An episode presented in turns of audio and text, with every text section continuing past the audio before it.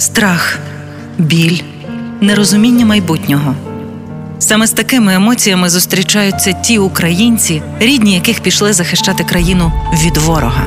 Як не втратити зв'язок та один одного? Дізнаємось у новій авторській програмі Злати Новосельської Чекаю вдома. Практичні поради для підтримки у складний час.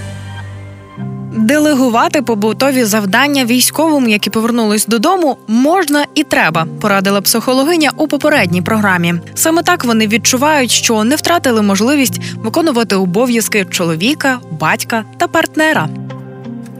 Сьогодні ми поговоримо про те, як пояснити, чому військові мама чи тато змінились після повернення з фронту. Перш за все, їм варто пояснювати, що Україні війна, пояснювати, хто напав і що роблять їхні батьки на фронті.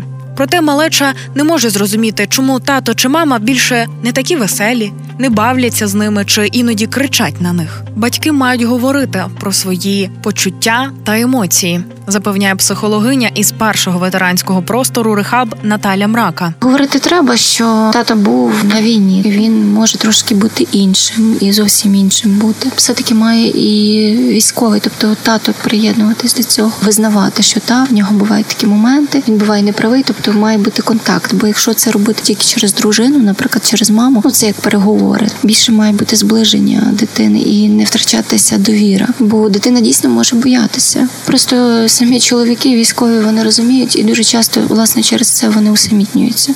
Якщо вони не витримують або бачать, що вони не справляються, вони усамітнюються або йдуть там в горе. Тобто вони бачать, що це може нашкодити. І Тут треба звертатися до психологів. Тож найголовніше говорити з дітьми і пояснювати причини такої ситуації.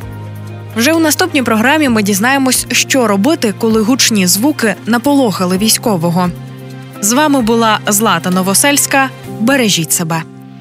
Партнер проєкту мережа аптек ДС. Власники картки клієнта ДС можуть задонатити свої бонуси на ЗСУ. Якщо ліки, то в ДС.